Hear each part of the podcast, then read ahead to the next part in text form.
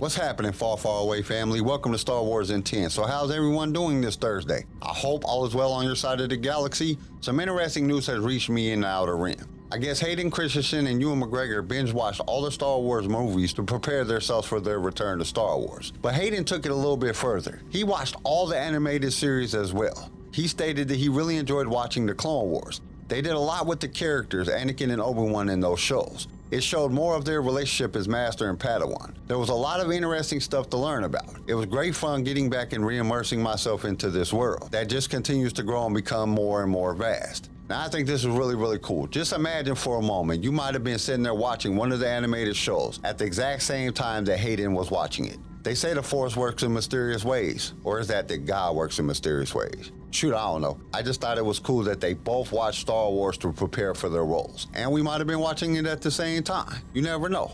Okay, now that we talked about that, we can get back to the story because when we left off yesterday, there was a whole lot going on. So let's jump right into the story. And how do we do that? By dropping the intro. What will you have? You are now tuned in to a Star Wars show, so just sit back and ready to flow. Clear your mind of what you know, and let the force be the course of where we go. As we take this journey far, far away, now let's hear what Darth Vader has to say. We would be honored if you would join us. Her lightsaber ignited with a buzzing hum, and she picked up her pace. She was no longer trying to sense any guards who might be ahead. With Bane on the loose, she needed to focus on him. Her master would be on the move, and she had come too far to lose him now. The alarms continued to ring out. Zannah ignored them, focusing instead on the flashes of power she felt through the Force, each one a beacon bringing her ever closer to Bane. She darted down a hall and around a corner. Up ahead, she saw a door swinging freely on its hinges. He's there, in that room or one just beyond it. She could sense his presence, his unmistakable power. Creeping along the wall, she approached the edge of the door, then ducked into a roll and somersaulted through into the room beyond. The scene inside gave testament to the fact that Bane had been here. The mangled bodies of guards littered the room.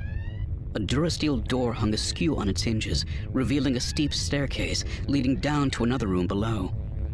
The dark side had been unleashed here only a few minutes ago. She could still feel its lingering power. She approached the staircase carefully, probing with her mind into the room below.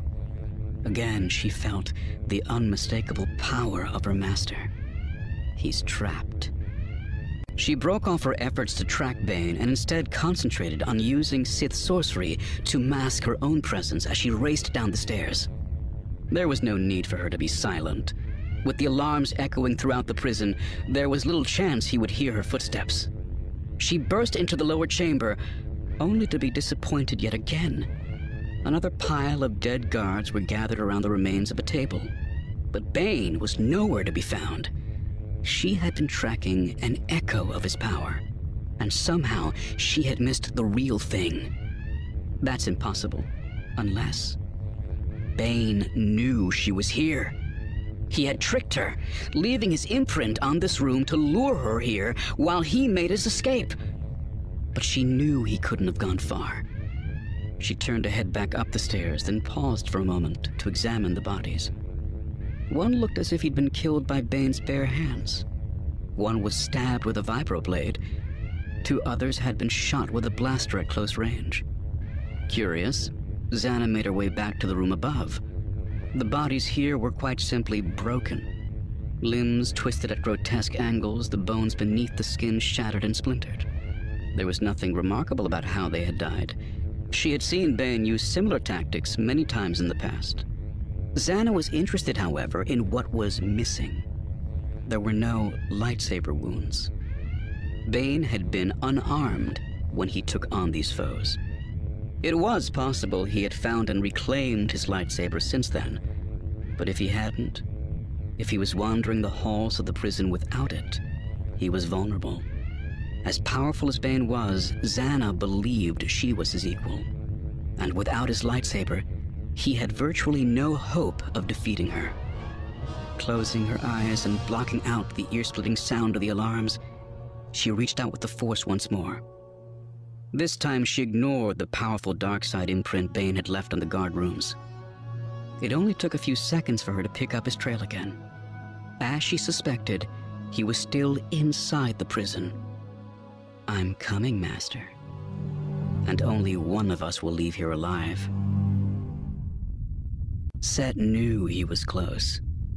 He had left the darkness of the unlit tunnels behind as he had gone deeper and deeper into the stone prison, drawn forward by the call of Darth Andeddu's holocron. The section of the complex he was in now was lit, though it still seemed deserted. He had expected to run into somebody. A patrol, a guard wandering the halls. Whoever had taken Zannah's master must have done it with a small team, 20, maybe 30 people at most. Despite this, he was bracing for an encounter soon. He had reached a long hall with a closed wooden door at the end. He was certain the holocron was inside the room beyond, and he fully expected it to be guarded by at least half a dozen armed soldiers. Gathering himself, he drew his lightsaber and raced down the hallway, leaping toward the door. He hit it square with both feet, knocking the door open as he flew into the room. Much to Set's surprise, there were no guards waiting for him. The only witnesses to his grand entrance were an old wooden desk and chair. He felt a second of panic when he didn't see the holocron anywhere in the small office. Then he noticed the safe built into the wall. There was a combination pad, but Set ignored it. Using his lightsaber, he simply cut several long horizontal and vertical slices in the door. The glowing blade carved through the thick metal with ease, reducing the front of the safe to several heavy chunks that fell to the floor. The holocron was the only thing inside. Set reached out slowly, trembling slightly as he wrapped his fingers around the obsidian pyramid. He drew it reverently from the safe, cradling it with both hands. He nearly dropped his prize when alarm bells began to ring throughout the prison. Whirling to the door, he whipped out his lightsaber, his left hand still clutching the holocron. He dropped into a fighting stance, bracing himself to meet the reinforcements he expected to burst into the room. For several seconds, he didn't move, listening for the sound of running feet or the shouts of soldiers. Hearing nothing, he carefully reached out with the force, only to find he was still alone. The alarms were still blaring away, and it took a minute for Set to realize they had nothing to do with him. They spotted Zannah. Or her masters escaped. Extinguishing his lightsaber, he tucked it back into his belt. Nobody's going to be worrying about you. Not with a couple of Sith lords wreaking havoc in one of the other wings. He had what he had come for. It was time to leave Doan. Hopefully, he would never have to come back again. Set still intended to stick with his original plan of stealing one of the other ships, rather than risk running into Zannah by going back to where they had landed her shuttle. He just needed to look around until he found the hangars where the other vessels were being stored. Shouldn't be too hard. Just stick to the lid halls and keep out of everyone else's way. Let them fight it out while you sneak off with the real prize. Fortunately, that was something Set was very good at. Okay, this part really didn't offer much in action. Actually, there was no action at all.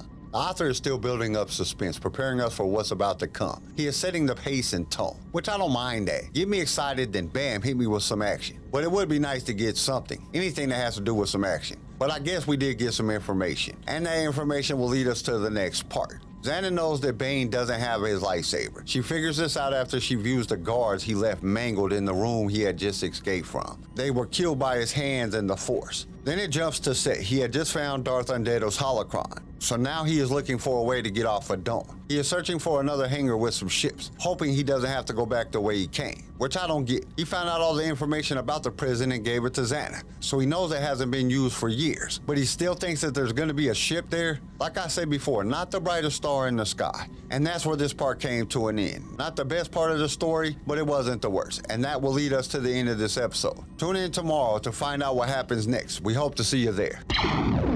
Thank you for listening to Star Wars in 10. Tune in next time for more Star Wars adventures. If you would like to listen to other episodes of the show, you can follow us on all major podcast directories. If you enjoyed the show, we would really appreciate a five star review. Once again, thank you for listening, and may the Force be with you.